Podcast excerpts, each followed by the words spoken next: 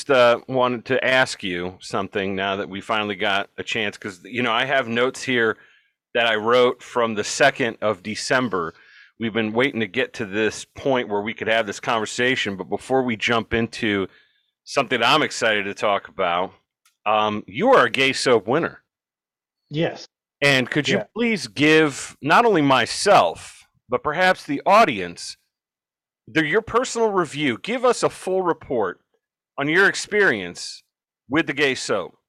All right. So when I got the box, my my lady was the one who received the box and and she got it and had my name on it and she was said, "Why does it why does the box smell like this? What did you order?" And it had slipped my mind that the soap was coming in the mail and I was like genuinely surprised. Open it up, uh, unwrap the paper. Two nice cold pressed bars. I say cold pressed because these things are going to last a while in the shower. Uh, I'm a avid goat soap user. I don't know if any of you guys have tried that stuff out, but you get about maybe two weeks out of it before it erodes in the shower. It's kind of a softer soap.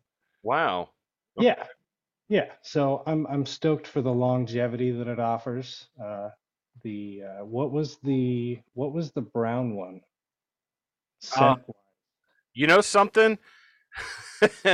that that was a grab bag. I know one of them was more, dare I say, feminine smelling, and one Hey, that's okay. a little bit more uh, masculine uh, smelling, but it was a grab bag because Todd, like I, you got to understand, when I go over to hang out with Todd, and um, a couple times Angels come with me. Most of the time, it's my wife coming with me. Right?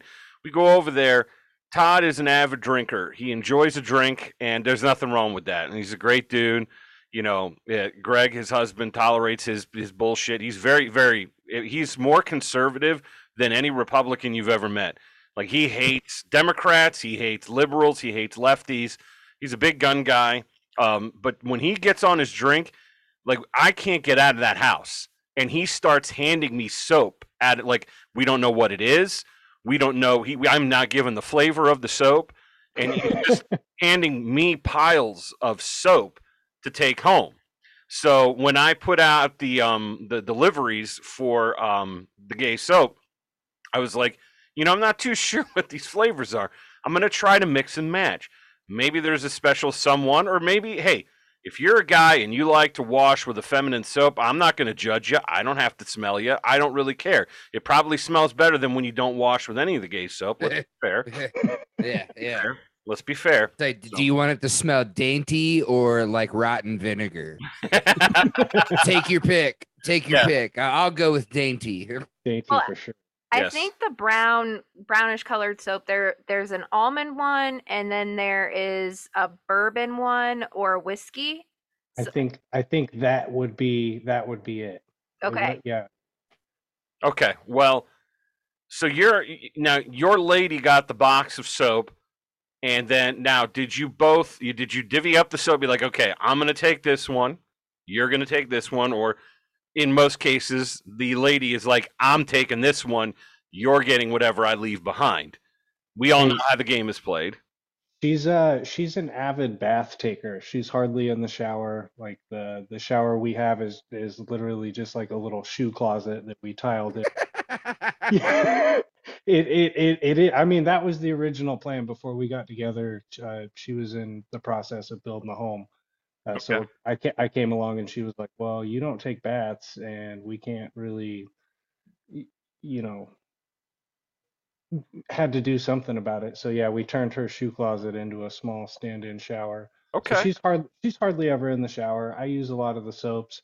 Um, I'm running around constantly all day, so if I start the day with a little bit of feminine smell about 11 o'clock or so, it's gone. Uh, it's gone. I'm all musty by then. Okay, and, and appropriately so. I mean, you know, a working person should have a little bit of musk. Some females like that sort of thing. Uh, you know, I, I but at least you're starting off the day on the right foot.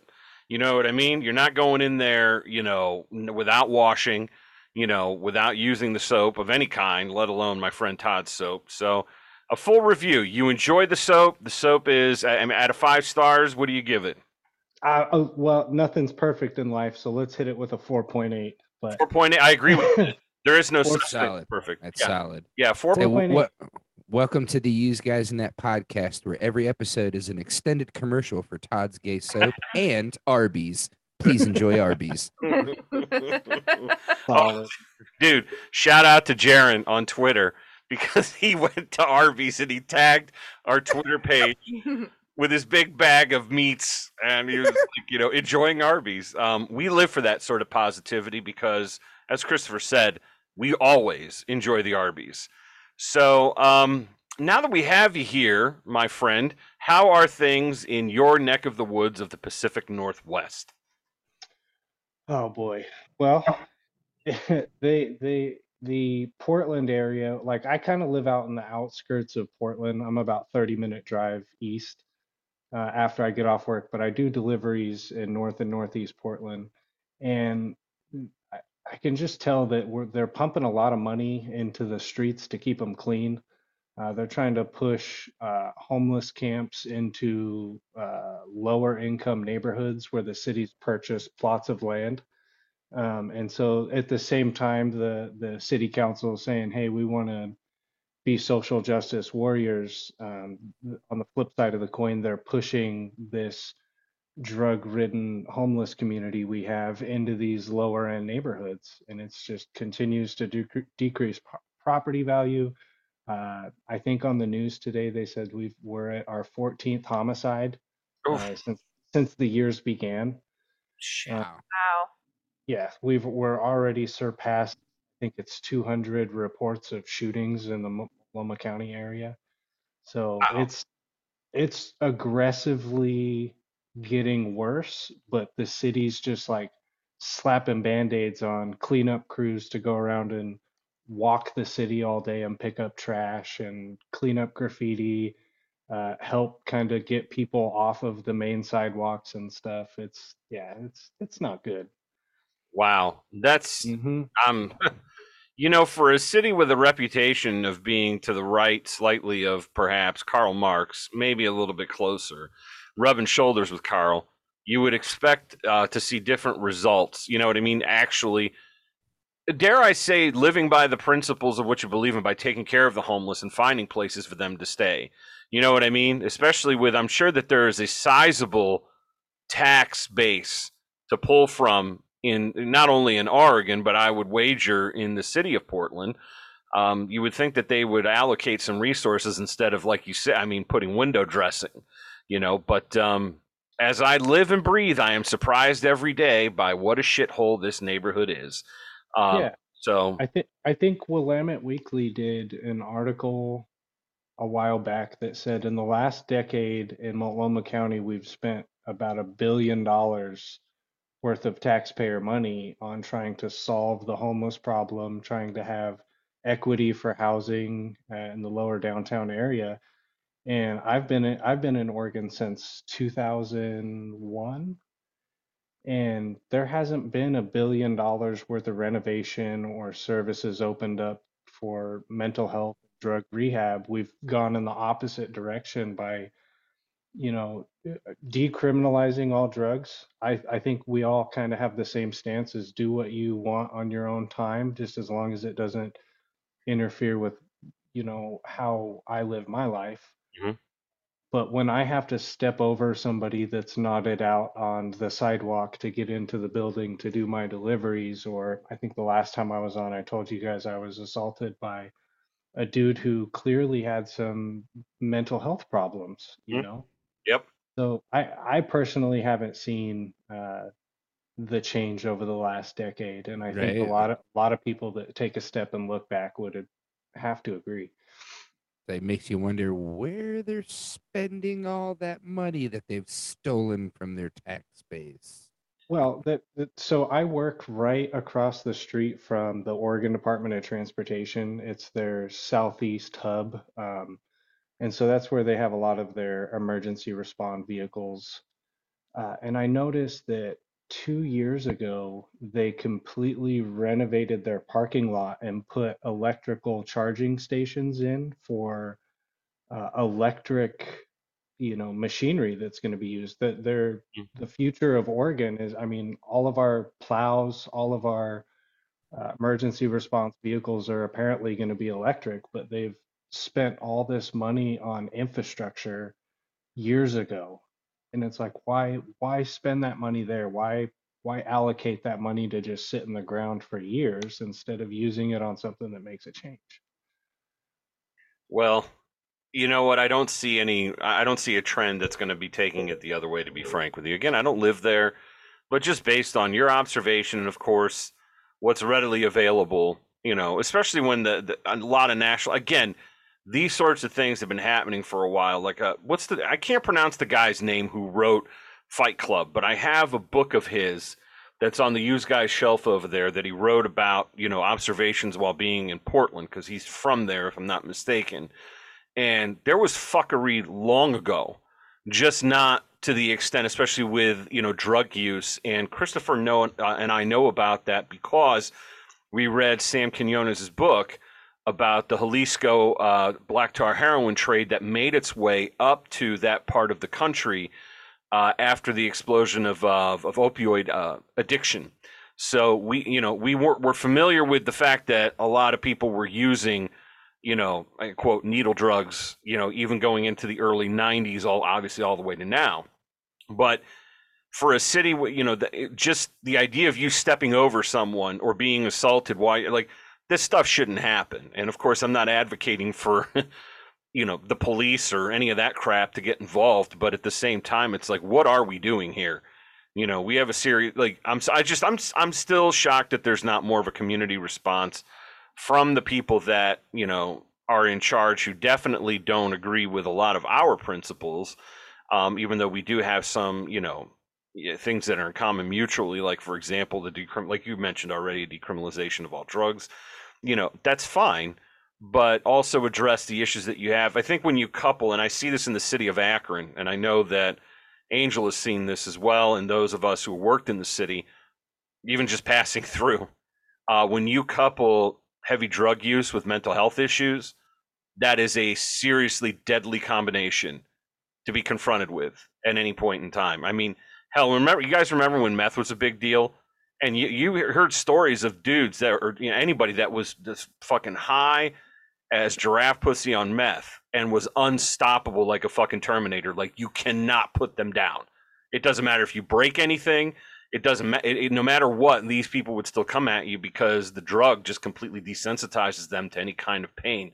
So it's a serious issue. But I'm glad you know you're you're dodging. You're you know, you know hopefully continue like you know not literal bullets, but uh, you know, I, I just hope that you continue to remain as safe as possible because that doesn't sound fun. Nobody should have to put up with that crap when they're going to work. I mean, it's terrible. But let's let's shift to an interesting topic that I've been really looking forward to. Like I said, I have I've, I wrote notes a while ago, and we're going to talk about a couple of things when it comes to recycling, and we're also going to talk about plastics. But first of all, Riley's going to give us a little insight into what kind of racket recycling is because I'm, I'm sure this came from a rant I had at some point in time, Riley. I can't remember because I talk a lot of shit all the time and I can't keep track. So if you would care to dive in here and tell us about what's going on in the recycling business, as it were. Yeah, so it was about three years ago. I started working for a company. I remain nameless because I don't know if my boss would be cool with with uh, the the content that we talk about and Sure. such.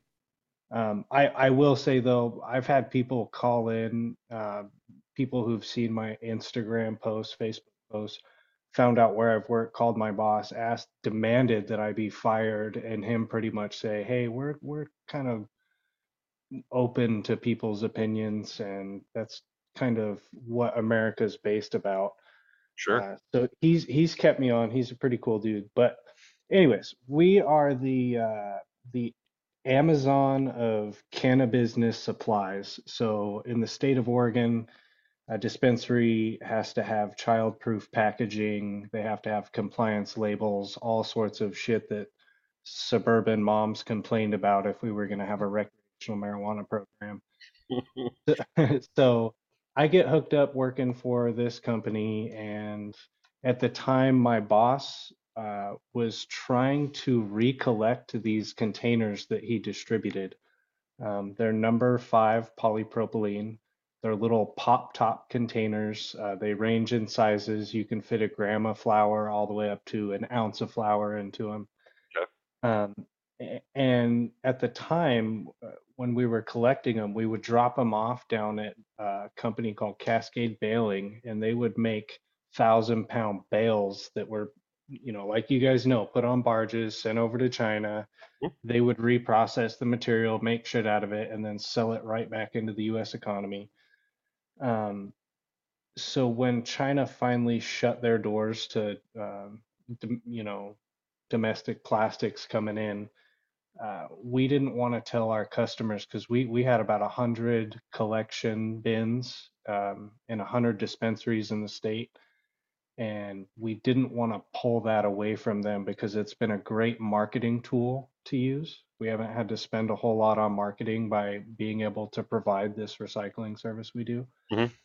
Uh, so we had to partner up with a local company that reprocesses plastic down to its you know raw form and then repelletizes it Okay. so it can, it can go back into the injection mold market and more containers uh, spatulas whatever can be made um so he kind of put me in charge of of making building these relationships with uh, these processors and trying to find somebody to make our own container for us and kind of really gave me the reins on this project and that's that's when I really headed down the rabbit hole of what recycling is um, you know the misnomers behind it um, how much money gets made by our waste management departments uh, versus how much actually gets recycled uh, we're getting swindled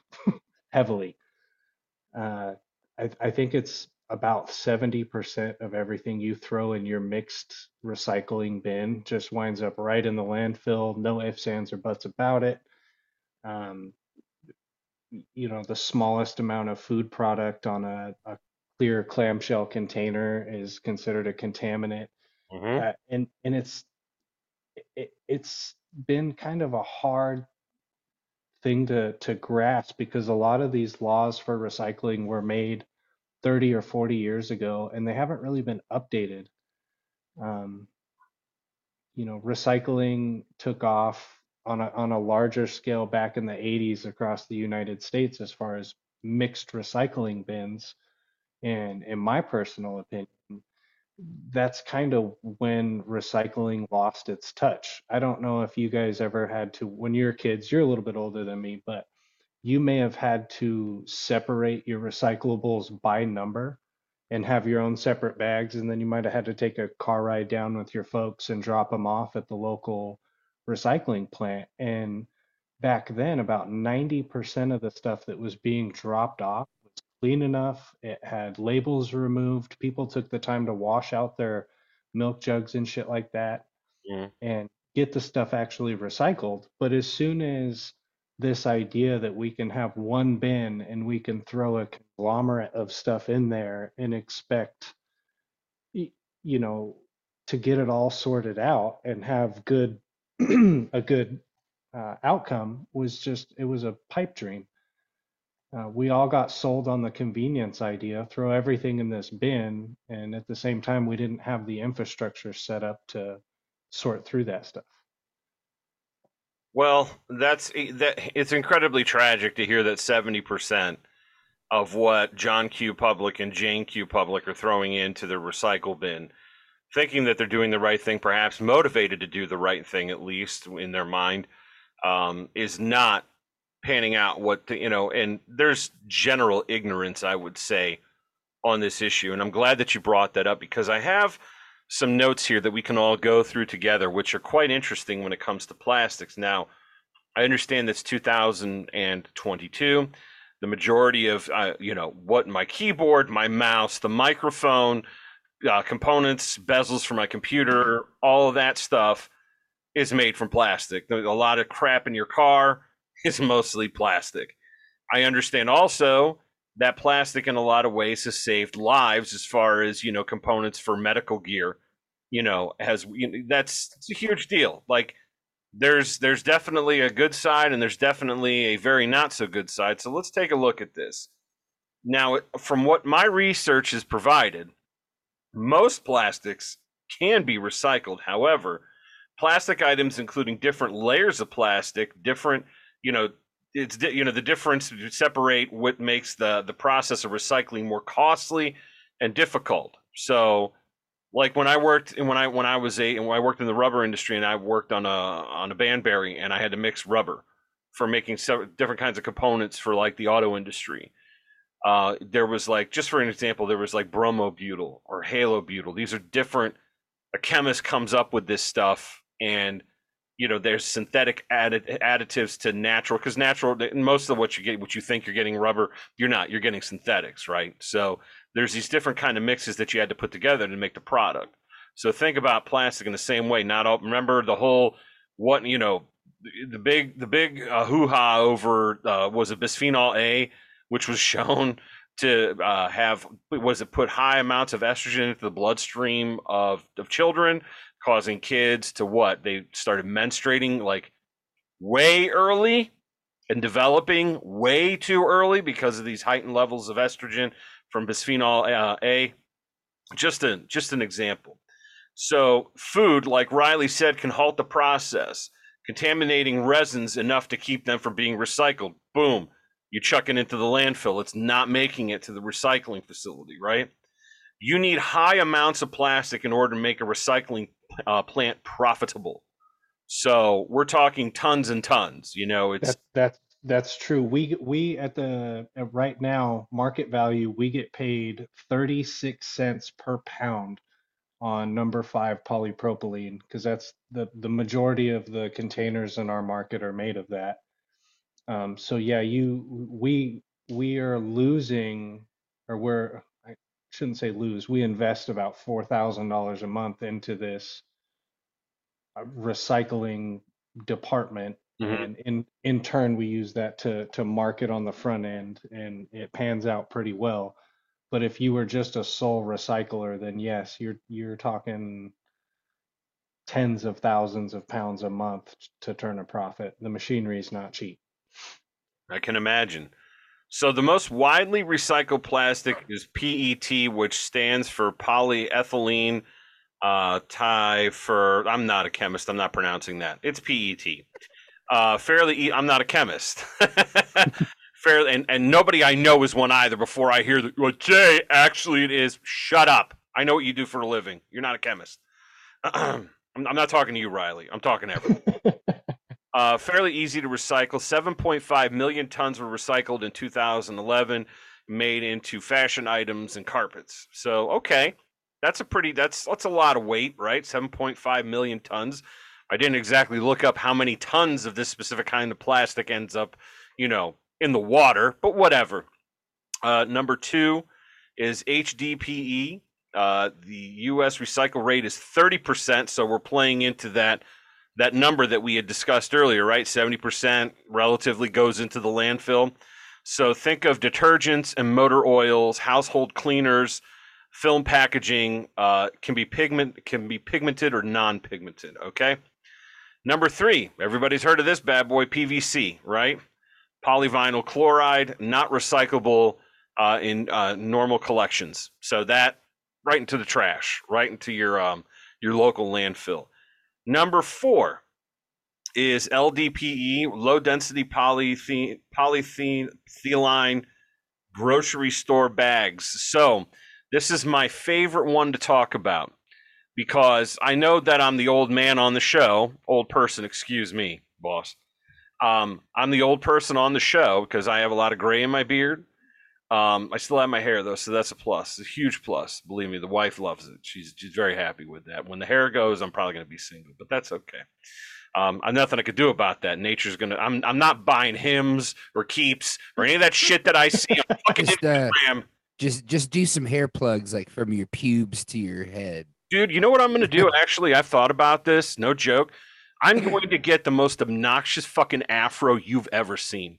I mean, seriously with a pick and everything, and I'm gonna There tilt it go. to the, I'm gonna tilt it to the side so that everybody know everybody's gonna be like, dude's wearing a piece, and I'm be like, yeah, and it's fucking hot, right? You like it, don't you? Um, so that's my plan. So remember the tr- the bags when we were kid when we were youngins. Um, most of the bags were what? They were made of paper. Okay, paper paper comes from the tweez, and the tweez are renewable, right? Okay, there's wood pulp and all that shit. Speaking of recycling, a lot we can do with that, right? And so it's a renewable resource. It's biodegradable, and it's it's plastic is technically natural because it comes from petroleum but we know what we mean by natural, right? We're talking about biodegradability. We're talking about returning it to the Mother Earth in a reasonable amount of time, right? Mhm. Okay. So Actually, Jay, Jay, Jay let me let me stop you real quick. So bio but biodegradability and and compostable um, biodegrade. uh, They make plastics that will biodegrade, but that just means that we're going to get it back into its smallest form Mhm. in the short, shortest relative time frame. When we should be focusing on compostable, turning these materials back into the in earth materials they were made from and that's just a, I'm, i hate sorry to cut you off but that's just Oh. a common misconception that people want to talk about is we need to shoot for biodegradable well not necessarily because that just means creating more microplastics faster oh, that's excellent. I'm I'm glad that you pointed that out because that would have never occurred to me. You're absolutely right. That compostability. I'm going to make sure that I insert that into my vocabulary more often because there is a distinct difference between those two things, right? Because styrofoam will biodegrade. It's just what the amount of the amount of time between the creation of the product and the final, I guess, destruction or you know, the, the degradation of the product, whatever. the the fi- the final molecular level that it's going to break down to which they're saying now that that they're finding some fish species to carry these polymers in their meat and that's not detectable by the FDA and they're not going to tell you anyways so you're we're going to consume these meats you know I like tilapia. I don't necessarily get everything right out of the backyard all the time. I love swinging by the local Myers and picking up a a fillet but I don't want to you know we should we should think about that when we purchase and consume those products and the things that we buy. A hundred percent, and I'm glad that you brought that up because we are going to talk about something um, directly uh, related to what you just brought up with the food supply. Um, so let's let me get through this here. So grocery bags, they made a big deal out of it, right? They were like, we need to get rid of these uh, paper ones, save the trees. We're going to go with plastic. Well, plastic is a serious fucking problem. Plastic uh, uh, grocery bags, no good, not good at all. They they created a monster with that son of a bitch.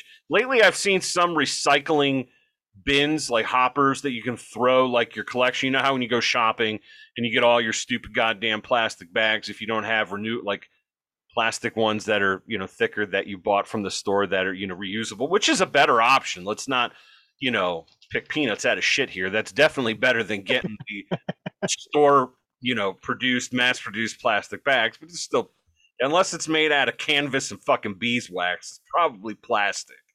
You know what I mean? I mean, come on. Of course, I'm going to have some fucking one upper is going to be like, well, actually, shut the fuck up, okay? In statistics, you're calling outlier, okay? The re- where everybody else in this line is all lining up with what the fuck I just said. So please, you know, shut the like fuck up. nobody nobody else is interested in picking peanuts out of shit, buddy.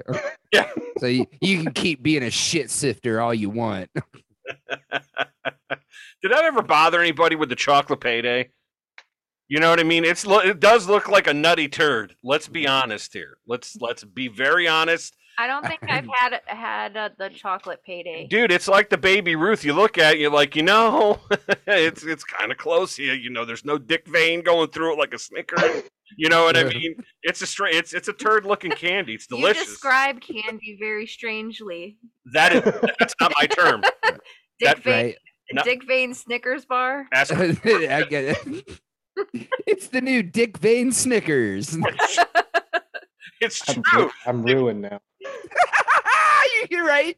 Like I'll never be able to eat a Snickers without thinking about thick, juicy cock ever again. And I love a Snickers.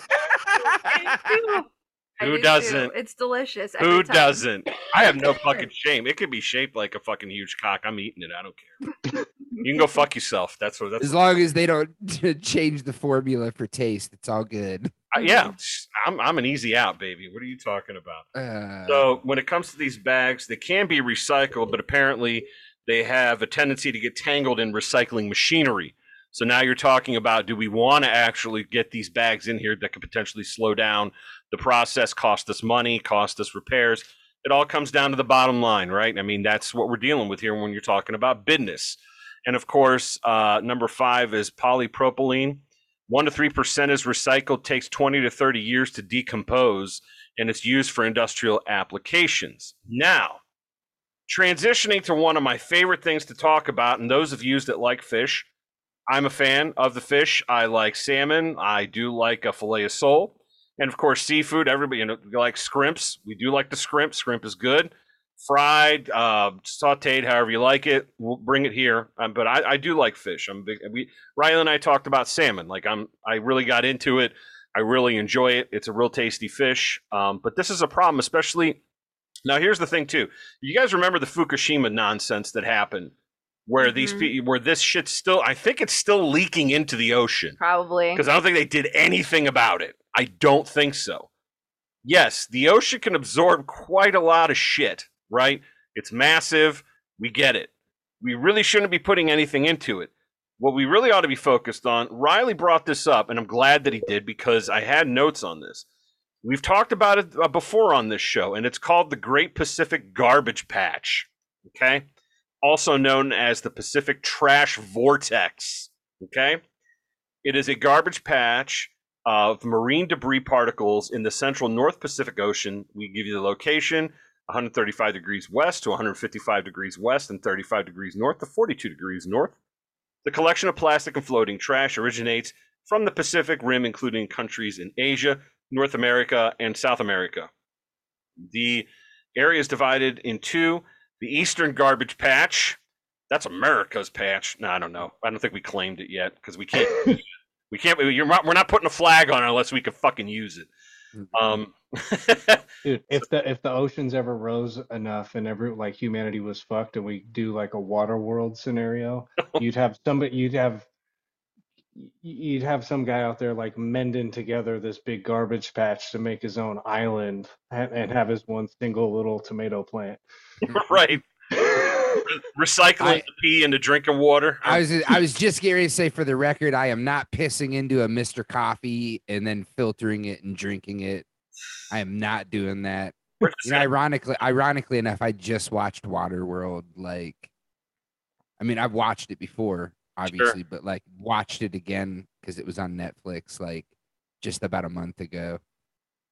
didn't get good reviews when we were kids, man. A lot of people had a lot of nasty things to say. It's not my cup of tea, believe me, but um, yeah, that, that was uh, Kevin Costner. That one and another. What's the other one he did that was absolutely atrocious? I think it's the Mailman, The Postman. the Postman. That's Mhm. what it was. God, that was insufferable. I never watched It watched was like it. four hours long, and it was fucking stupid, and it was Mm-hmm. terrible, and and nobody liked it. I- I- He should have quit after he made JFK, which is the greatest, uh, the greatest documentary in the history of the JFK assassination conspiracy theory. Thank you, Oliver Stone.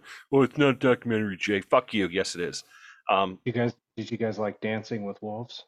That one I did like. Yeah, that was a good movie. That one was epically tragic at the end. That it- is. it's that one's a tough watch. It really is. Um, I'm trying to think like tough watches. We've already discussed on this show how I can't even watch. Like we we already talked about the Hobbit, the Battle of the Five Armies, where Thorin dies on the ice. I can't watch that without like having to think about like maggots covering steak because otherwise I'll fucking cry like a bitch because that's a tough one. Um, Dances with Wolves is a tough out. That dude, I fucking hate Tom Cruise, but The Last Samurai is a damn good movie. Holy fucking shit. That ending is incredibly powerful. The director, everything, the scenery, all the, the movie is, in my opinion, it's one of the best films I've ever seen. That one is a real tough one. It's a tough finish. It's a tough finish, that film. Um, as far as like emotional, like tough watches, as far as like these are real shit movies, I, I would have to throw Waterworld probably at the bottom of the list. It's definitely not the top. Definitely not the top. Um, we'd have to cover that on another one. Maybe we'll do that for the Patreon. By the way, you should subscribe to Patreon. Uh, I'd like to thank, okay, Lexi for signing up. I'd like to thank Elliot for signing up and Valerie for signing up. So we got some new patrons. Thank you very much for doing that. Check out the Patreon. Subscribe. We're gonna put some new shit on there, but I'm, I'll, maybe we'll talk about the movie. I don't know, but we're gonna talk Thank about you, garbage. Valerie, for the gummy bears. Yeah, and she gave Angel gummy bears because uh, last time that uh, you're gonna get a kick out of this. So like I was freaking out because Christopher had this like five pound gummy bear in his hand and he's just destroying its ear. And I'm like, we're about to record a show. I'm like, what are you trying to prove over there, dude? Like, you're gonna be fucked. I thought that they were fun bears. No, these are regular gummy bears. So like, I had anxiety for a minute. I'm like, my friend Chris is gonna be in a fucking hole here in about 15 minutes. Like, he's gonna be gone. No, not that kind of bear. It's the diabetic Yeah. bear. I was just, took the words right out of my mouth, man. I was just getting ready to say, like, you don't get stoned, you just get diabetes. Yeah. you know, you turn into Wilfred Brimley. Either way, he's dead, isn't he? Yeah, I think Yeah, that's, a so. shame. that's a shame. Diabetes. Um, Diabetes. Diabetes. So when it comes to garbage, despite the common public perception of the patch existing as giant islands of floating garbage, its low density four particles per cubic meter, whatever the fuck a meter is, prevents detection by satellite imagery or even by casual boaters or divers in the area. This is because the patch is a widely dispersed area consisting primarily of suspended fingernail sized or smaller, often microscopic particles in the upper water column known as microplastics. This is where we're getting at it, right, guys? Where are microplastics going to end up? Eaten by the fucking fish. hmm This is a problem. It's going to be on your dinner table, or it already has been on your dinner table. There's some sad images. I don't know if um, if Riley's seen them, where they found birds that have consumed and died as a result of eating plastic particles. I was gonna say the in that uh documentary or whatever, there is a section where they show a, a dissected bird and it had like a bunch supposedly a bunch of like plastic fish netting and other stuff in its stomach. There's no way like that bird ate all of that. Do you know what I'm saying to you? Like it doesn't make any sense. I mean, it's possible. I just feel like that part was a little bit staged. I'm sure it happens, but I don't think at that level there was so much in there that it didn't make sense. Angel, you're right. Birds aren't birds are way smarter than we give them credit for. I have a, a bunch of chickens, and if something's moldy or if something's rotten or no good, they'll turn their nose up at it. They're very precise. I think birds that are undomesticated in the wild are even more in tune with their senses. So I've seen images like that too, and my same thought was like, there's no way that the the entire stomach is going to be full of plastic, and there's not going to be a single little minnow in there or some other food source that you see. All you see is plastic. hmm Do you think Uh, just that that that might just be for like m- shock and awe. That's exactly what I was going to say to you. Do you think that's more for propaganda purposes as opposed to being accurate? They're trying to get the reaction they got out of me by saying, "Jesus Christ, what a way to fucking go!" You know what I mean? Um, Yeah. Yeah. You, you never underestimate the agenda of the photographer. I guess I don't know. Um, researchers from the Ocean Cleanup Project uh, claimed that the patch covers 1.6 million square kilometers. Again, whatever. Uh, some of the plastic in the patch is over 50 years old, includes items and fragments of items such as plastic lighters, toothbrushes, water bottles, pens, baby bottles, cell phones, plastic bags, and nurdles. I don't know what a nurdle is. I underlined it because I have no fucking idea what a nurdle is. N U R D L E Let me look S. it up. Nurdles.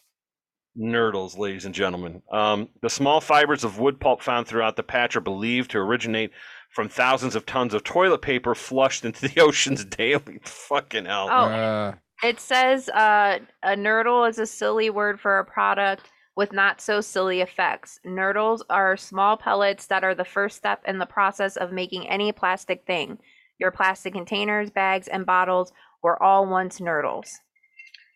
And Okay. it also it it also says that in the smallest form, nurdles were commonly used in toothpaste as the abrasive. So oh, I think I oh, oh, oh. think that I think that's been banned now. I don't think they're allowed to use that, but that was the the other little part of this Isn't there ver- also very like commonly used. isn't, isn't there also like microplastics and a lot of like cheap shampoos and stuff too? I'm not aware. Can you look that up, Angel? Micro microplastics in shampoo, or maybe in daily consumable products. Sure. Because I know I know for a fact that they were in toothpaste, 100%. Which, I mean, how much mean, so- plastic do you have in So you? if if you're if you're like taking clothes out of your dryer and you have some, you know, whatever poly made shirt in there and you you go to your uh your lint filter and you take your lint filter out and you get this little plume of dust that comes up. Yeah, a lot of that's cotton and other material, but how much of that's microplastic that you breathe in directly? That's a great point, dude. You know, That's so it. it's it's everywhere in your life, not just stuff you consume, but the air you breathe, common household things that you do. Yeah, it's crazy. That is crazy how much it's uh it's infiltrated our lives. Like truly. Yeah, it, it's in a lot of different things cosmetics, uh, shampoos, um, obviously furniture, um, yeah, clothing, um, basically everything.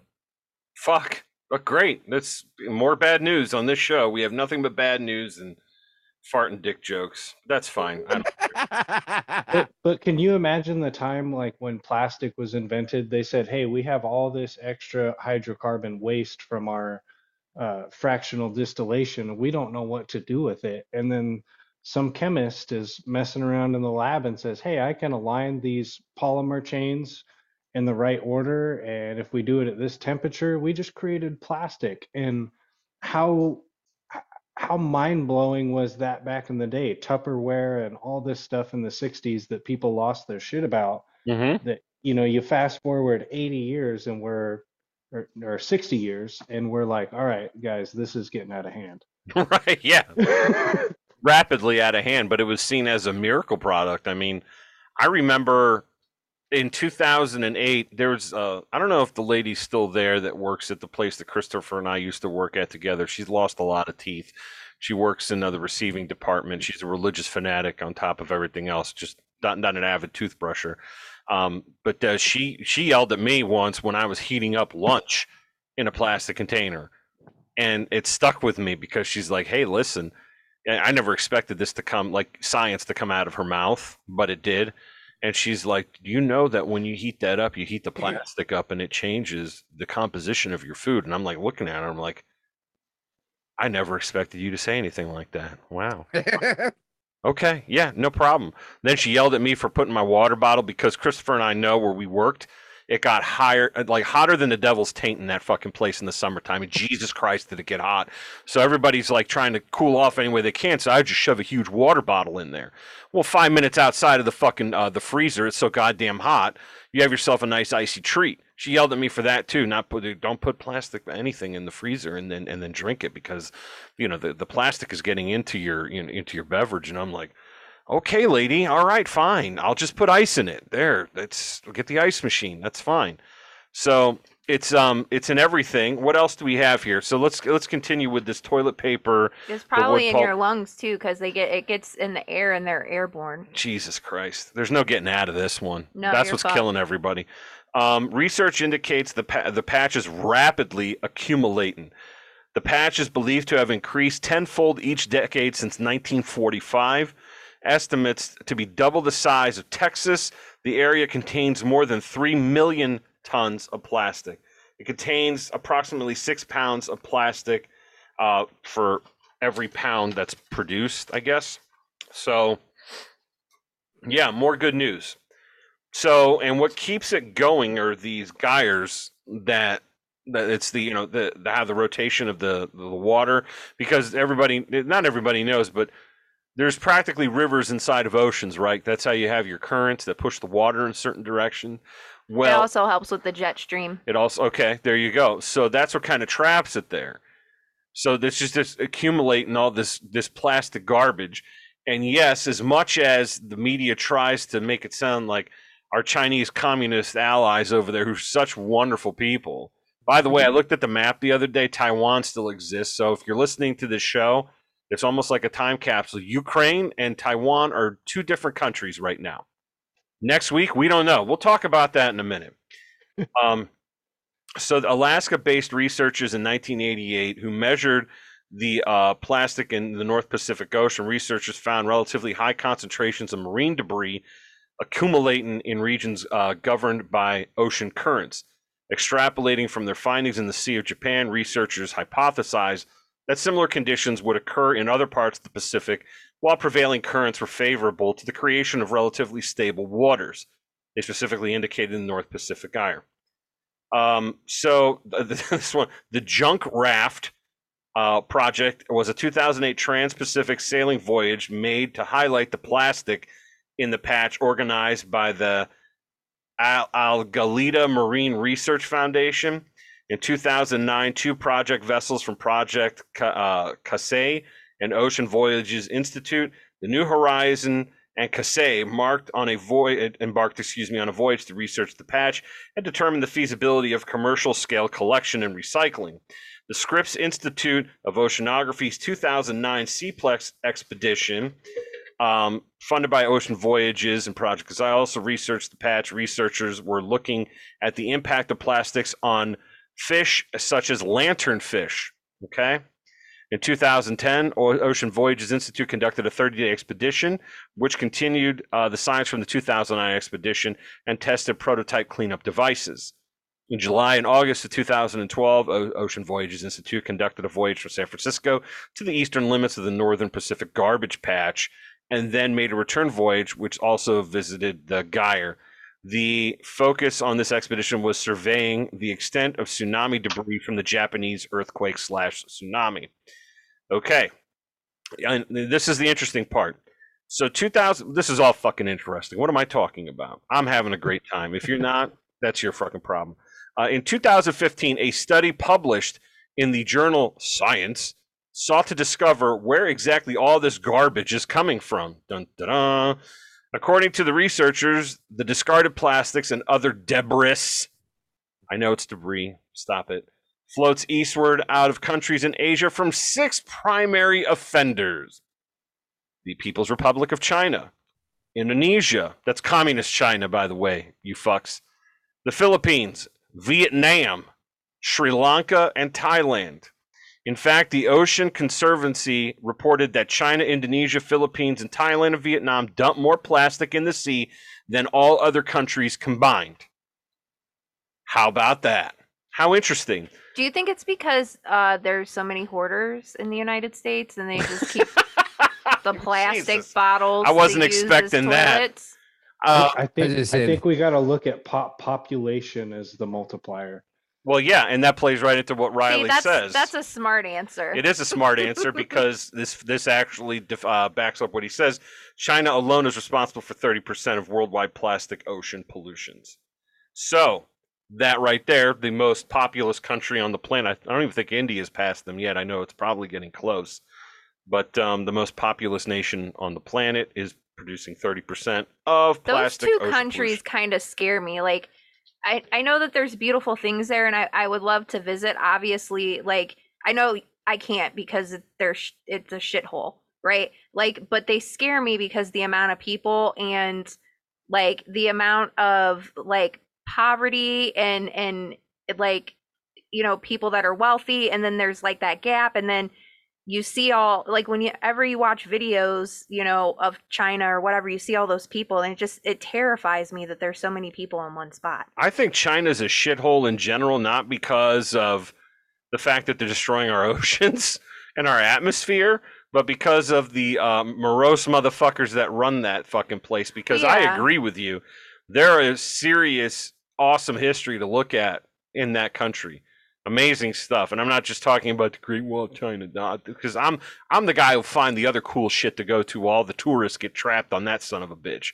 I'm gonna go, but I my mother went to Beij, Beijing in 2007, and uh, my mother came back, and of course at the time I was a rabid anti-communist. Um, I mean, I kind of still am, but um, but at the time I was like, you know, mom, your telephone call is going to be monitored when you know you call me, and uh, you know you got to be careful what you say, and they don't have religious freedom there for people. My mother comes back, and she's like, oh You don't know what you're talking about. They have a beautiful Catholic church right there downtown in Beijing, and people are allowed to go in and out of there. And I literally looked at her and I was like, Ma, you got to be fucking kidding me. You really believe that shit? It's a propaganda church for people like you to go home and tell me that you fucking saw it and everything's okay. That's not what's really happening. They have one in North Korea too. They have a, a church right in Pyongyang where like they have actors sing psalms and they don't have like a real priest at this place. They don't have like communion or whatever. Like it's a total farce. But like I I mean I agree. It would be great to see some of these places. India too would be pretty cool to go to. It's just the traffic scares the fucking shit yeah, out of me. that's what I mean. Like I watch these scooters? videos. Like there's no. I mean, maybe there are in some areas, uh, but it doesn't seem like there's any, you know, traffic lights that like people are just. It just seems chaotic to me, and I get really nervous. I feel very nervous when I watch videos on India or China, and you see everything that's happening. It's a lot of people. That, Yeah. that, to be fair, it's a lot of people. So in 2018, a study found that at least 46% of the garbage patch is composed of fishing nets. So that's exciting. Okay, fishing nets. Now, while microplastics make up 94% of the estimated 1. point trillion plas- 1 point trillion plastic pieces, they amount to only 8% of the 79,000 metric tons of plastic there, with most of the rest coming from fishing, the fishing industry. A 2017 study concluded that of the 9.1 billion tons of plastic produced in 1950, close to 7 billion tons are no longer in use. Okay? The authors estimate that 9% was recycled, 12% was incinerated, and the remaining 5.5 billion tons are in the oceans and in land. Uh, let's see here. 270,000 square miles, about the size of Texas, is what we're talking about here.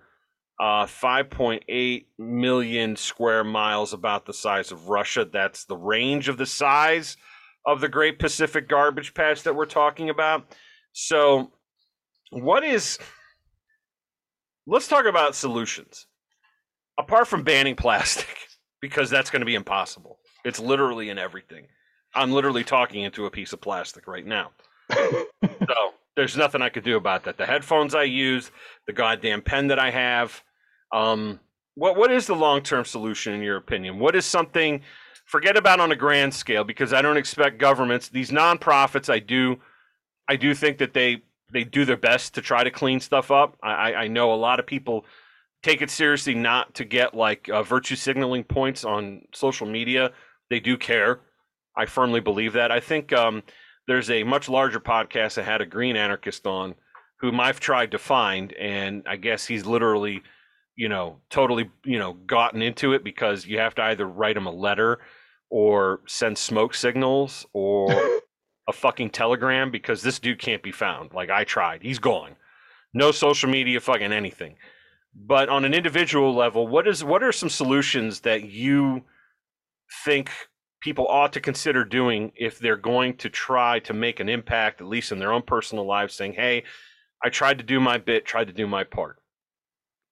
Uh, honestly, holding distributors accountable, um, trying to incentivize some sort of recycling program. So back in uh, 1984, 85, we had a governor named Tom McCall, and he was out on a hike one day and he noticed in the deep in the woods how many uh, beer cans and stuff there was just laying along the trail. And he said there has to be a way to incentivize people to start recollecting this stuff. And so that's when the uh, bottle deposit idea was first thought thought of and enacted. That happened here in in in Oregon and kind of followed suit throughout the rest of the United States. But it really has incentivized people to clean up after their self after themselves. Uh, I know on the front end it would hurt to get taxed on like you know say you buy a bottle of shampoo and there's a little three cent deposit on it and you know on your your recycling account you'll get that three cents back if you take your bottle in. It kind of holds the consumer accountable um, on on our end uh, from what we do we kind of listened to all these dispensaries and the feedback they were getting from their customers and they said it's such a damn shame that we have recreational marijuana that's creating such a waste stream in Oregon and so we decided as a distributor let's hold ourselves accountable let's create an option for people to bring back their plastics. Let's design it in a way that, um, you know, we don't charge a subscription fee uh, as long as you put in month to month orders through our company. We provide the recycling service at no extra charge. And so, in turn, uh, that that store can use it as a marketing tool to say, you know, we we're partnered with a local recycler, ya- yada yada yada. I I think we need more examples of uh, positive capitalism. Uh, capitalism, in my opinion, is a is a great thing. It's the the driver of uh, uh, innovation. Mhm. So let's innovate. Let's actually re like I told you guys, we don't lose the money. We're investing it. We invest four thousand and we get a you know a 10x return uh, by the end of the month just just based off the marketing behind it so there's not a it's not too much to ask for it's really finding the right people that want to uh, put their money where their mouth is and say i'm willing to take a chance uh, i'm willing to look at the smaller examples um, you know the the government really doesn't want to help us out. The state government doesn't want to help us out. We've filed for three grants and been uh, denied each time. Jesus. it, ju- just saying that our uh, what we do we don't we don't have a big enough impact. Well at the same time they're willing to give out $500,000 a year to a tr- a uh, it's a tree trimming company, tree removal company, and all they're doing is picking up limbs and tree branches on city property and taking it to a a uh, compost facility. You know, they get $500,000 a year to go pick up branches, and we're really bending over backwards to collect. We we do 3,000 pounds of polypropylene a month. Now, if my if the camera was on, I would show you the average size of one of these containers. It it's very small, and to get 3,000 pounds, we have to take in a lot of material. Uh, so we actually we're doing something positive.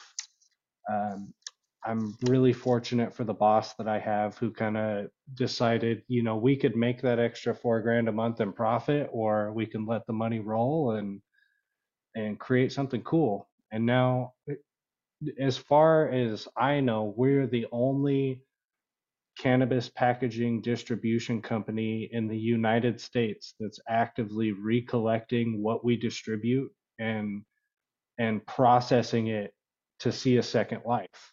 Um, so we don't exactly have to get plastic eliminated from our lives. We have to get off the de- the dependency of virgin materials.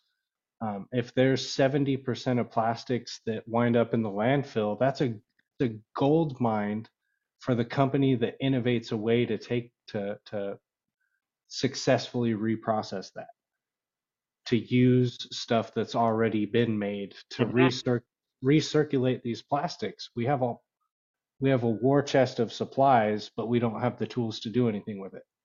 So what you're saying here is that um, where there's uh, there's profit to be made, perhaps there could be some innovation or at least some investment by some of these Man. companies. And you know, profit's a great motivation. I mean, why not?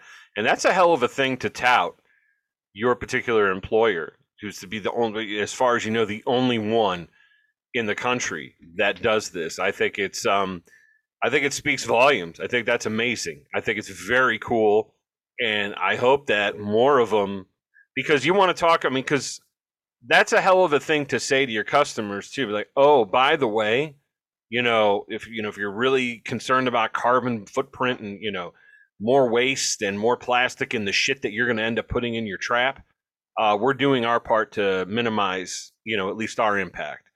So yeah, that's that that that's exactly it. I like all of our office supplies we bought at the Goodwill. All of our desks and chairs we roll around in are all reused. Like we're not just we don't just talk about it. Like our office represents what we do. Our our character represents what we do.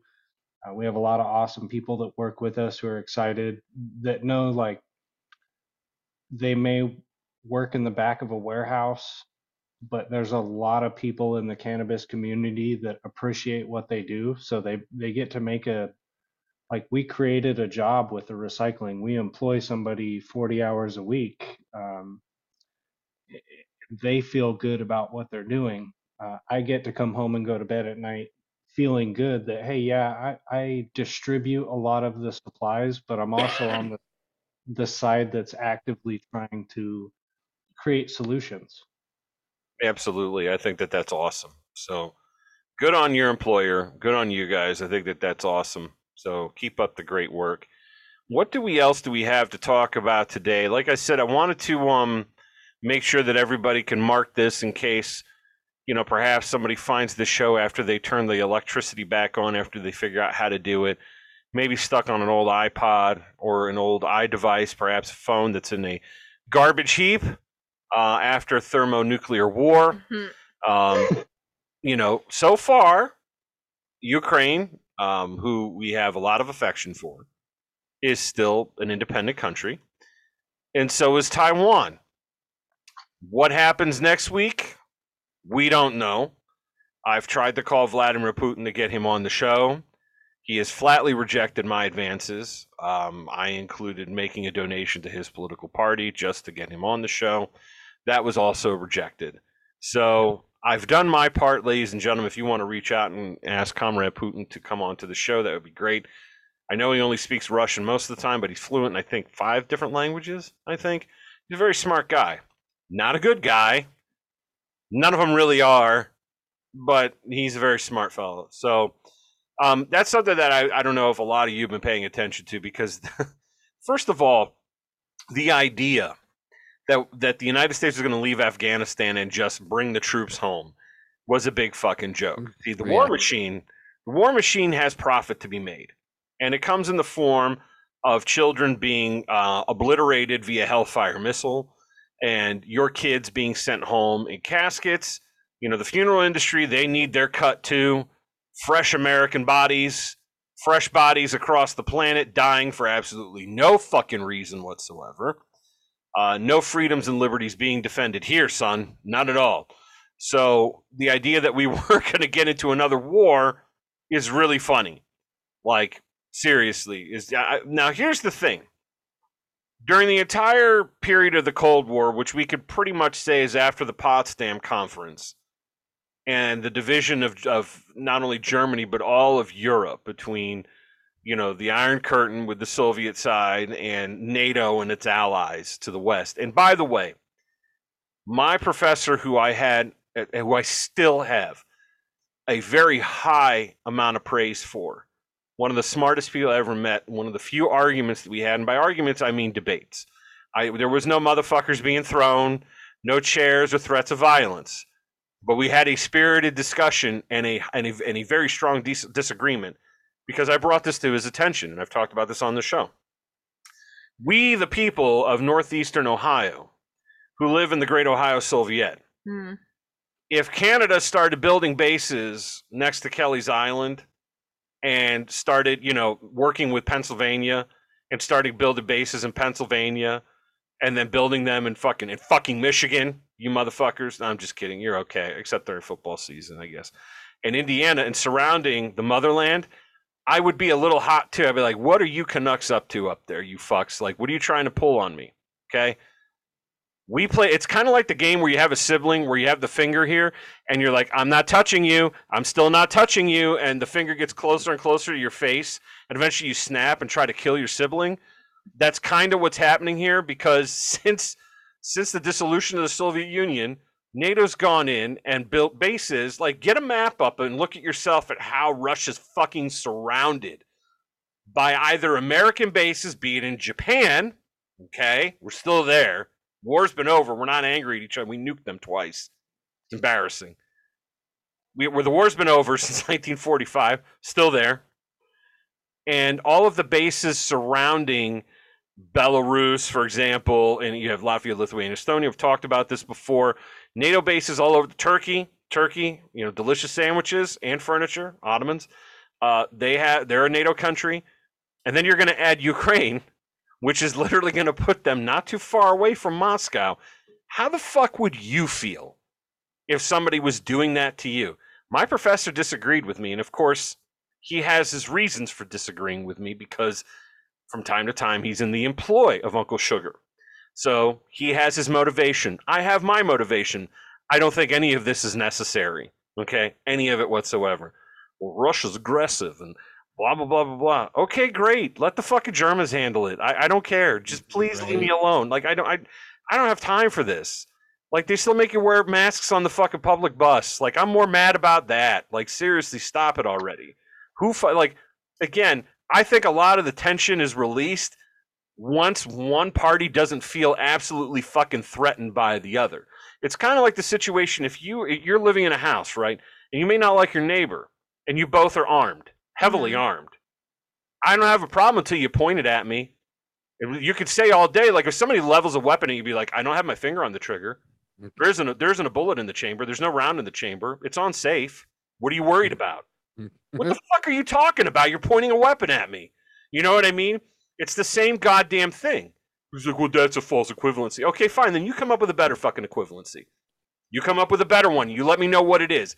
I think it's absolutely fucking re- retarded for us, the United States, to be over there. And I know that what they moved three thousand troops into Poland. Great, Fuck, great. Let's just let's get it over with then. But is it because of the un? The uh, no, no, it has nothing to do with the un. It has to do with the NATO. the NATO. Okay, the NATO. Yeah. So, um, I, I don't know. I mean, I don't know why Russia's being so pushy all the time. They're they're like underhanded pushy. Like they're like passive aggressive. And then I I I feel like the American media kind of overplays that a bit too, though. Oh yeah. Ex- especially with this whole Ukraine situation. It's like you can always count on the corporate press to start beating the fucking war drum. Well, Always. ho- how how else are we going to dig ourselves out of the you know economic spiral that we're in now? It's to get involved in another. right, right. You know, we're about to have a, a pay gap separation where employers are going to have to start raise, raising wages to be competitive.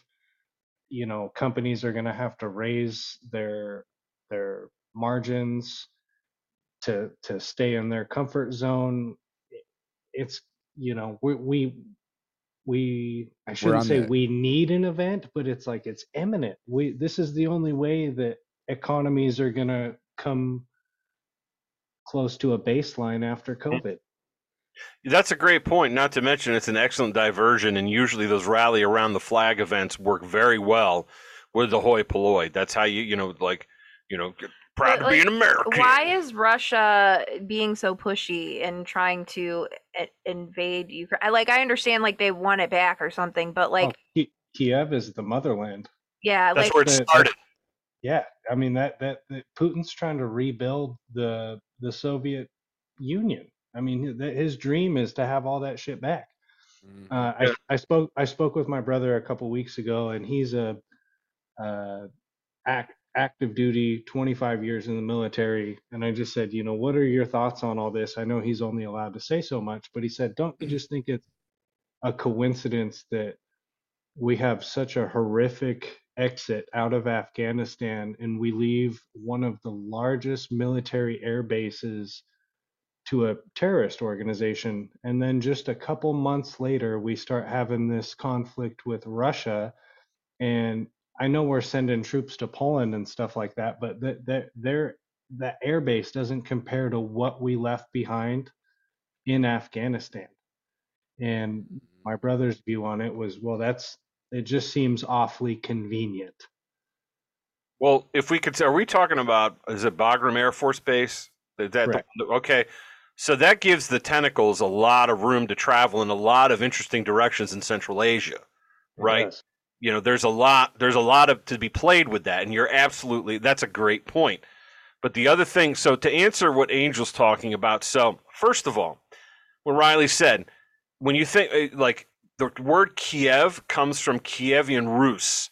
The rus were a tribe essentially of vikings that traveled down the volga river into the different uh, the the Dnieper and the, a couple of i think it's the bug river I think there's there's uh, several rivers where they travel down and established all of these posts. mhm. The Russians can trace themselves back to Vikings, Viking outposts, trading posts, and the Kievan Rus were the first. That's where Russia gets its name.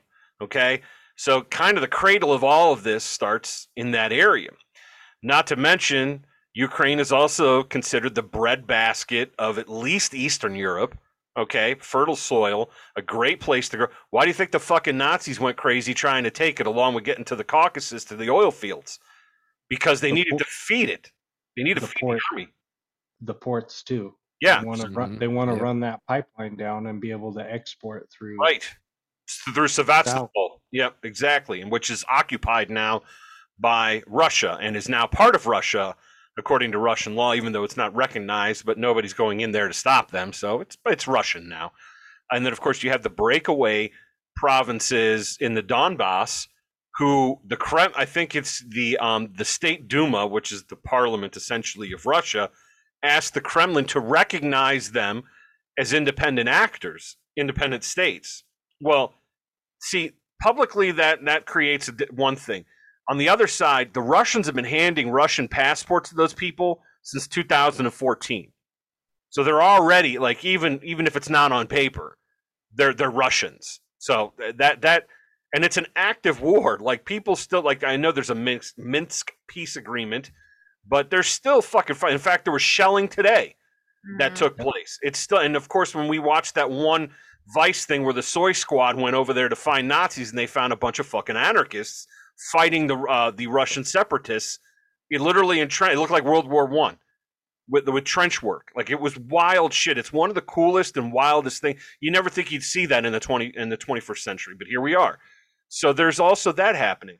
But yeah, when Russia is strong, Ukraine becomes the Ukraine. When Russia's weaker, and this is historically, if you go through the historic record, when Russia is weaker, it's just simply Ukraine. So now you have a projection of strength. And because of economic sanctions, first of all, Russia doesn't suffer the way, let's say, North Korea does under economic sanctions. Why? Look at the vast amount of natural resources that Russia has, encompassing what, nine time zones? They don't fucking need you. They don't need you. But what they do need is access for the pipeline and, of course, the breadbasket of Europe to feed its people. Should shit get, you know, ugly. So there's a lot to consider. And of course, I would I think that it would be ugly fast, at least, you know, in the beginning, the Russians may roll because if they're placing armor on the border, which there are armored divisions that are there, I don't know how Kiev responds to that. I don't know. I know that they have a lot of, you know, uh, first of all, they have a lot of volunteers that are signing up because they love, they don't so much love their government, but they love their homeland. They love, they love Ukraine. I, I can't blame them for that. I don't think anybody should, especially when you have somebody that big right next to you, you know, flexing a little bit. They make me nervous too. But Chris is absolutely right. The corporate press has been playing this up to the point where uh, was it government officials like, uh, like whatever the equivalent of sec- uh, Secretary of State of of of Ukraine, excuse me, is saying you guys need to calm down. It's not that bad yet. Don't fuck like pump the brakes because everybody wants to beat the war drum. They want this to happen. I don't, for the life of me, understand how anybody could want two superpowers who have 90% of the nuclear weapons on this planet to get mad at each other. I, I, I I mean, especially because Putin already flat out said, you know, it's it's mutually assured destruction. yeah, And he's like, you don't you don't want this. He's like, you don't. He's like, you you ain't want none of this smoke. and sure he doesn't either because that's no, no, absolutely not. It's like I said, it's mutually assured destruction. But when push comes to shove, like that's like that, that's that, that's just a conflict that I don't I don't see a good ending to no. at all, at all. If if it were to occur, um, Well, they they said today that the satellite supposedly it's all speculation at this point, but they're building uh, field hospitals and stuff on the on the border of Ukraine. Uh, Russia's moved their medical emergency blood supply down there. They're they're sending all the signs for an invasion, but what what if you know the, the pro-Russian separatists and the Ukraine nationalists get into such a conflict just within the borders without an invasion, Mhm. that Ru- Russia's like, hey, we're just here to secure our own border, and if we have to, we'll go play the cleanup role.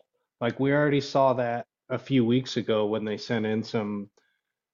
Uh, they, Yeah. the the Russia paramilitary they sent in a bunch of dudes to kind of ease tensions, and it's like, all right, the you know the dudes in the little green uniforms are here. Yeah, the, was it um in Kazakhstan, right? When they were having riots over we don't even know what it was, either expensive gas or COVID. Nobody really nobody can really tell what how it started, but yeah.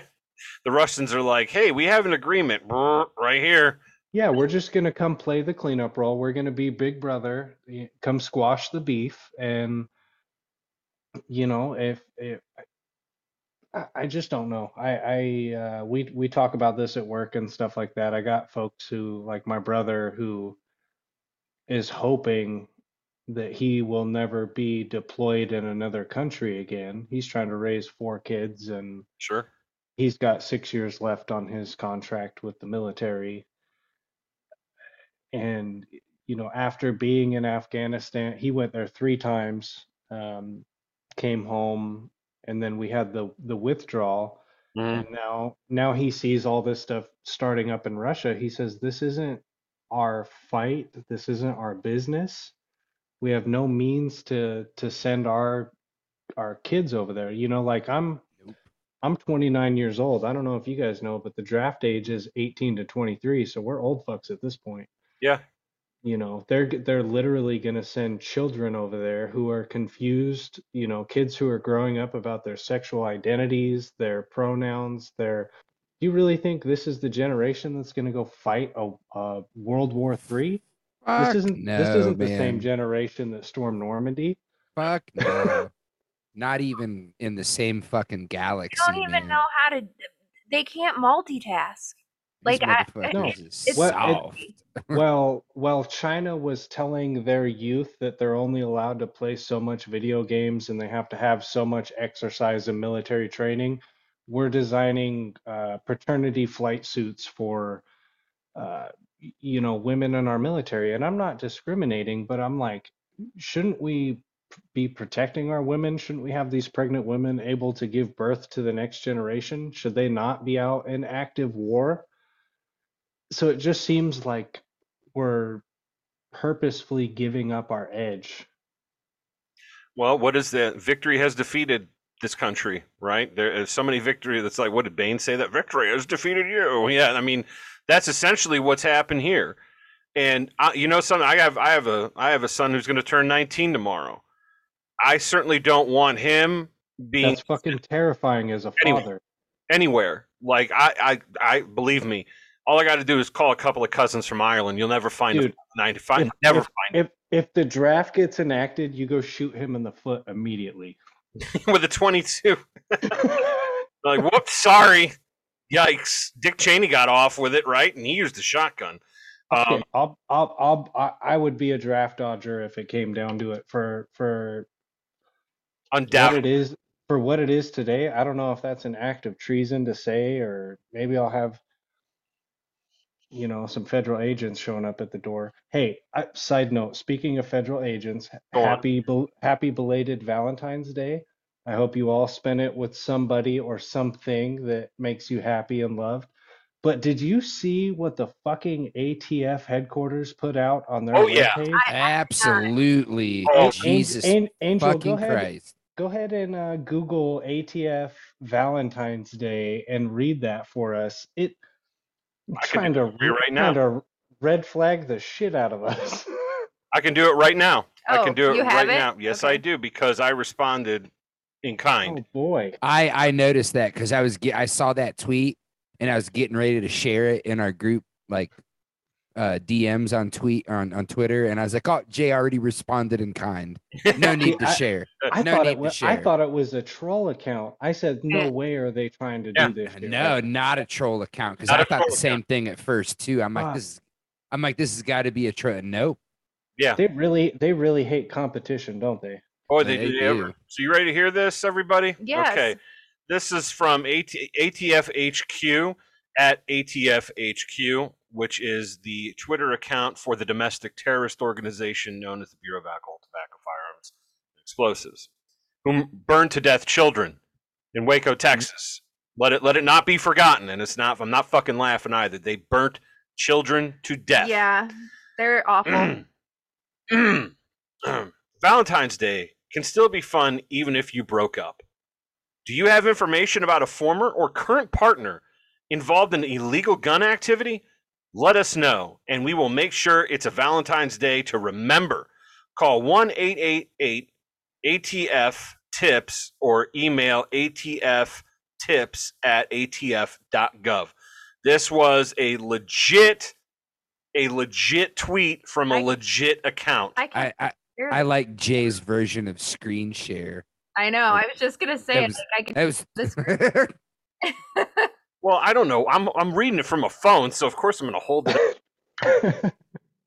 Yeah, but then there's this picture um, for those who are listening um, and are not watching on YouTube. It says, "Got an ex who buys or sells guns illegally. We would love to meet and treat them to a Valentine's Day surprise." And it's like an email and call, you know, ATF. But don't do that. Don't be a snitch. Nobody likes snitch. how how many dogs do you think got shot? I don't even want to think about it. I don't right. oh, Yeah. it's I- fucking horrible. Way over Yeah. 25. easily. yeah. That 25 is just an average for a day. They regularly outperform. Trust me. And, and, Yeah, and if I- there is any anybody out there that called the ATF on your exes for quote unquote illegal gun activity, because I think that's like a uh, an oxymoron, anyways. Agreed. Fuck you. Um, Agreed. there, there, there's a special circle in hell reserved for people like you. Agree with that, man. I'm Like, like, how do, how do you call and make a report on the ATF for the guns that were found with the Sinaloa cartel that killed that killed U.S. federal agents that were supplied by who other? How, how do you report that shit? You can't. Like I said, they hate they hate competition. boy, do they ever, and boy, do I hate the ATF. Boy, do I despise. All gun laws are an infringement. It's not even an argument. We won't entertain the argument. Uh, free people shall not be barred the use of arms. Period. I don't need Tom Jefferson to tell me that. I don't need Jesus Christ to tell me that. It is a natural right that we have. It doesn't require a constitutional amendment. Okay. You were free from the first minute you were born. Okay and you don't need a fucking government or a piece of paper to validate it. Okay. And we should be able to, for my kid's 19th birthday, we in perfect J. Colo, um, Anarchistan or wherever, wherever we are, where things, utop- utopia, as people love to call it, we will go to Walmart tomorrow and buy the excess Valentine's Day candy on sale, if there's any left, and a fully automatic M60 with belts without a background check, and that's not being ironic either. I think that is the American way. And for people who don't understand the culture, I can't teach you. You have to experience it. Okay? I know it's very different. Just think about it. I got relatives like I, you know, we'll call him Frank. A relative in New Jersey who doesn't, who did not, who declined to take 33 round magazines for a Glock because he was afraid about getting caught with it. Ugh. That's that's there's one state in between us. The Pennsylvania Soviet is between us. Okay? and in Pennsylvania they don't even do that shit. Pennsylvania free people, okay? But he wouldn't I was like, "Frank, uh, let me just get you the fucking uh, large capacity round." I'm just like, "You're going to have at least I, I- you- if you don't want a 33 round mag, that's large okay. capacity. You mean standard capacity? that's, that It's is not like a standard. It's not like the drum. We could get the drum. The drum is an option. But if you want to be like a regular Joe, 17 plus 1, right? That's that's normal. It's a Glock. 17 plus 1. He was like, "No, I don't know what happened." And he, and he goes and he was like, and I brought him in ammunition. And he goes, "Hey man, did you buy ball ammunition?" I'm like, "I don't know what ball means." He goes, "Well, you know, not hollow points." I'm like, "Oh, full metal jackets?" Yeah, Frank, everybody knows yous can't have hollow points. So in New Jersey, if somebody tries to kill you in your home, because you can't carry outside the home, you see, you can't do that at all. The police, it's a may issue state. They might allow you to. And by might, I mean they don't. Okay? It's not a shall issue. If you're somebody breaks into your home and tries to fucking rape your wife and fucking destroy everything that you love, when you blow the guy away with your 10 round mag, who's ever behind the bad guy is also going to get blown away because you're not allowed to have hollow points. You know who does have hollow points in New Jersey? The criminals have them and the cops. That's it. Aren't they? Hold up, hold up. You telling me there's a difference? I beg your pardon. No, there's not. okay, They wear, okay, they wear different. They wear different uniforms. They wear different uniforms. okay. But believe me, they're all star, all still part of the same criminal class. In fact, I have slightly more respect for the average criminal uh, than I do for uh, these people in costumes that go around and extort people and um, kill 25 dogs a day on, on average. Not to mention people sleeping on a couch in their oh own god. fucking home. Oh my god. What a That country! was, that was atrocious. Atrocious. What a country! This place. Why? I, and you know what? You know something. I was going to write into the local paper. Uh, I've been known to write uh, the Right local the local paper. I was going to write a bit in the local paper um, to conservatives because I've been known to write letters to the editor in the periodical of note. Nothing like the Bozeman. Okay, nothing like nothing like that that that fine periodical of great note. What's the name of it? The Bozeman what? Angel. It's That- the Billings Gazette. Oh, the Billings sir. Billings Gazette. that's Yeah. what it is. That's the periodical of great note. How, how could I forget? We haven't talked. about Bozeman. Bozeman. it. Shame. Jay, you disappoint me. Hang your head low in shame. Isn't Bozeman in Montana? Yes. Yes, and so is Yeah. Billings, which is a finer city. Um, I will tell you that, and a, and a much finer periodical of great note. So, while it may not be the Billings Gazette, it still is a gazette of somewhat here in the area of the Ohio Soviet that I uh, that I live in. And I was going to write, and you know, I've talked about this before on the show, but I was going to write directly to conservatives because where I live, I mean, it is like a dark hue of Republican. Like these people, these people are very, very conservative. Okay, and there, there's a very powerful gun culture here, which is great. I'm fine with that. Conservatism is what bothers me because I would like to ask them when you say come and take it, and you all love the cops, who exactly do you think is going to come and take it? The Russians? The Russians are not going to come and take it. The military? I'd be willing to bet against that. They know what happens when you try to come and take it. Go look in Afghanistan.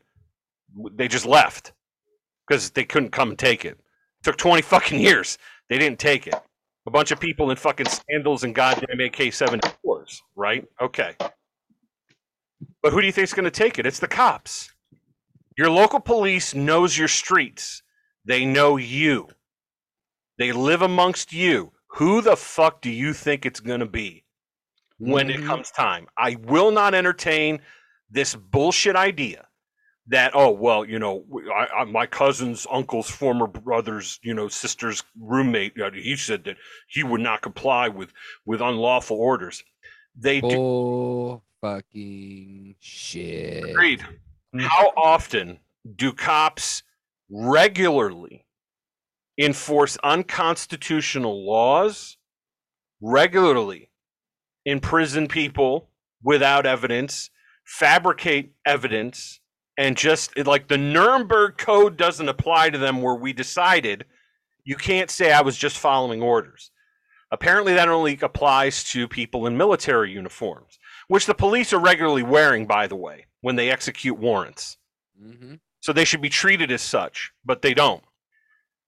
They regularly be like, "Well, I'm just following. I'm just doing what I'm told, and the law is the law." Or my favorite is when a cop is yelling at someone's like, "You know, don't talk about your rights. You, you you're not a lawyer, bitch. You did six weeks in the academy. You're not a fucking lawyer either. You just have a weapon and a monopoly on violence." You're not a lawyer. You're just a little tyrant. seriously guys uh, try if if i have a, a use guys project for you try to talk to your conservative friends if you have any and try to get them to try to begin to understand that their affinity for the police will be their fucking ultimate undoing You- you're going to thank them for their service as you get loaded onto the boxcar and some of these Mhm. conservatives will they're, Oh, they're yeah. 100% Let me hit you. Let me hit you with another variable. So if you if if uh, the word ever came down, police did have to come to your house, there would be a certain amount of police that would say, "All right, we're we're out at this point. We're not gonna go get shot coming into somebody's gated property to take their rifle away." Because I think we can all agree that when that happens, there's going to be a large portion of society that says, "All right, th- uh, this is where I'm drawing my line in the sand." So if if set numbers of cops walk away, who gets deputized to come take your weapon from you? That is the person down the street from you. That's somebody at the grocery store that doesn't think you need that right. hmm That that's a scary part of it is that it's not just the police, but there's a large portion of society that we we've seen it. Government will enact power, will give certain rights to people. Um, it was explained very well in Ordinary Men. Uh, True. but you know, they'll they'll enact certain laws that will give these people the right to walk through your driveway and to try to take your weapon from you. That's that's terrifying because I I try to view myself as a people person. I try to be good to everybody that I meet unless you give me a reason not to. Yeah, it's a good approach. it, it genuinely it is. Most of the time I have good interactions with people. Other times it's just the the luck of the draw, but it's scary to know even though I was good to somebody that they could be the person to come try to unlock my gate. And and I'm and I'm part of the population that that's where I draw my line in the sand. This is what th- this is it. This is this is uh the end game. Yeah, uh, I I consider myself to be in that demographic as well. I've talked about it on the show before. I have a relative, a great aunt, who was a guest of the National Socialist German Workers' Party during World War II and had a tattoo on her arm because she happened to be a Jew. If you think you're going to do that to anybody in my family or any of my neighbors or any good people at all, anybody, you've got another fucking thing coming. You will have to step over me. That's not going to happen. And the only way that happens is when I can't shoot back at you. And um and if I had guns, that would be definitely what would happen. But um yeah, man, like there has like I think that that is a but I also think a large percentage if we've seen not to get too far off topic, but if we've seen how conservatives will constantly tell people fight it in the court They'll be like, well, just give them the weapon now and you'll go fight him in the court. Meaning, like, we've talked about this on this show all the time. The courts, the prosecution, and the police are paid out of the same goddamn coin bag. It, like, how can you expect any modicum of justice when they're all on the same team? But I will guarantee you there will be individuals who will do that. Be like, well, I'm not going to kill anybody. I'll just fight it in the court. Okay. Good No, luck to you. You you you you fight it by building community. Um, I think community is the best currency, and to put that into display, I have a neighbor that, you know, she's 77 years old. She's got a couple horses, and she's ever told me, if you have any problems, Riley, it is a it is a fucking task to dig a hole in in the clay in the summertime here. And if you need two people to help you dig a hole instead of make a phone call, she's my neighbor. She'll she'll be there for me. That that's where I think we defeat all this is is make sure you're building that community with people around you. Make sure that when shit really does hit the fan, that you there's a few people you can call that are like-minded, Mhm. you know, because it it's it's easy for them to take out one individual, but it's harder to take out a group of individuals. Um, Yeah. and maybe maybe at a later date we could get on and talk about, you know, building building the community and how to use the community to your benefit. You know, like a lot of a lot of people want to build gardens or farm, but they don't have the property to do it. There's a ton of people with property that don't want to manage it, and all you got to do is go talk to them. That'd be a great topic to discuss because that's definitely something I'm really interested in for sure. I think that that's you make some excellent points, and um, I hope uh, hope the audience, all 12.5 of you, have considered this, and uh, hopefully, Hey, I all all 12.5 of them, if they can just tell one person about, you know, how to live more free, see the views of less control over your life and be accountable for the things you do, you know, that has a multiplied factor, you know, and it might seem like, hey, we hop on every Friday or Thursday and talk about some stuff. But I really do think the message that gets out will have an impact on somebody's life you know, or or more of a push forward. Like they had the idea in the first place, they just need some reassurance, and this is a good place to find reassurance. Well, yeah, yeah, I appreciate that, and fingers crossed. And those of you that are listening, don't forget to tell your friends to listen to the show, and and um, you know perhaps consider an alternative point of view. Uh, certainly, I consider them all the time, and that's how I got to where I am at, at least in my ideological journey. So, with that being said, uh, Riley will give you an opportunity. Uh, uh, you have anything else that you would like to cover before we uh, call it a night? Uh, we spoke a little bit about the Canadian trucker protest going on up north.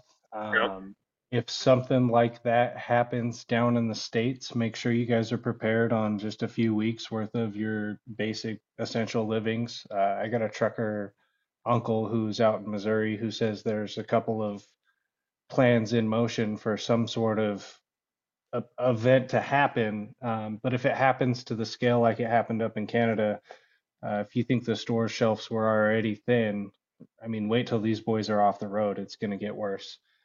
So j- just make sure you got, you know, 30, 60, 90, whatever you can do or afford. Um, uh, recycling, if you're if you ever want more information about recycling, you can reach out to me at Oregon Agorist on Instagram.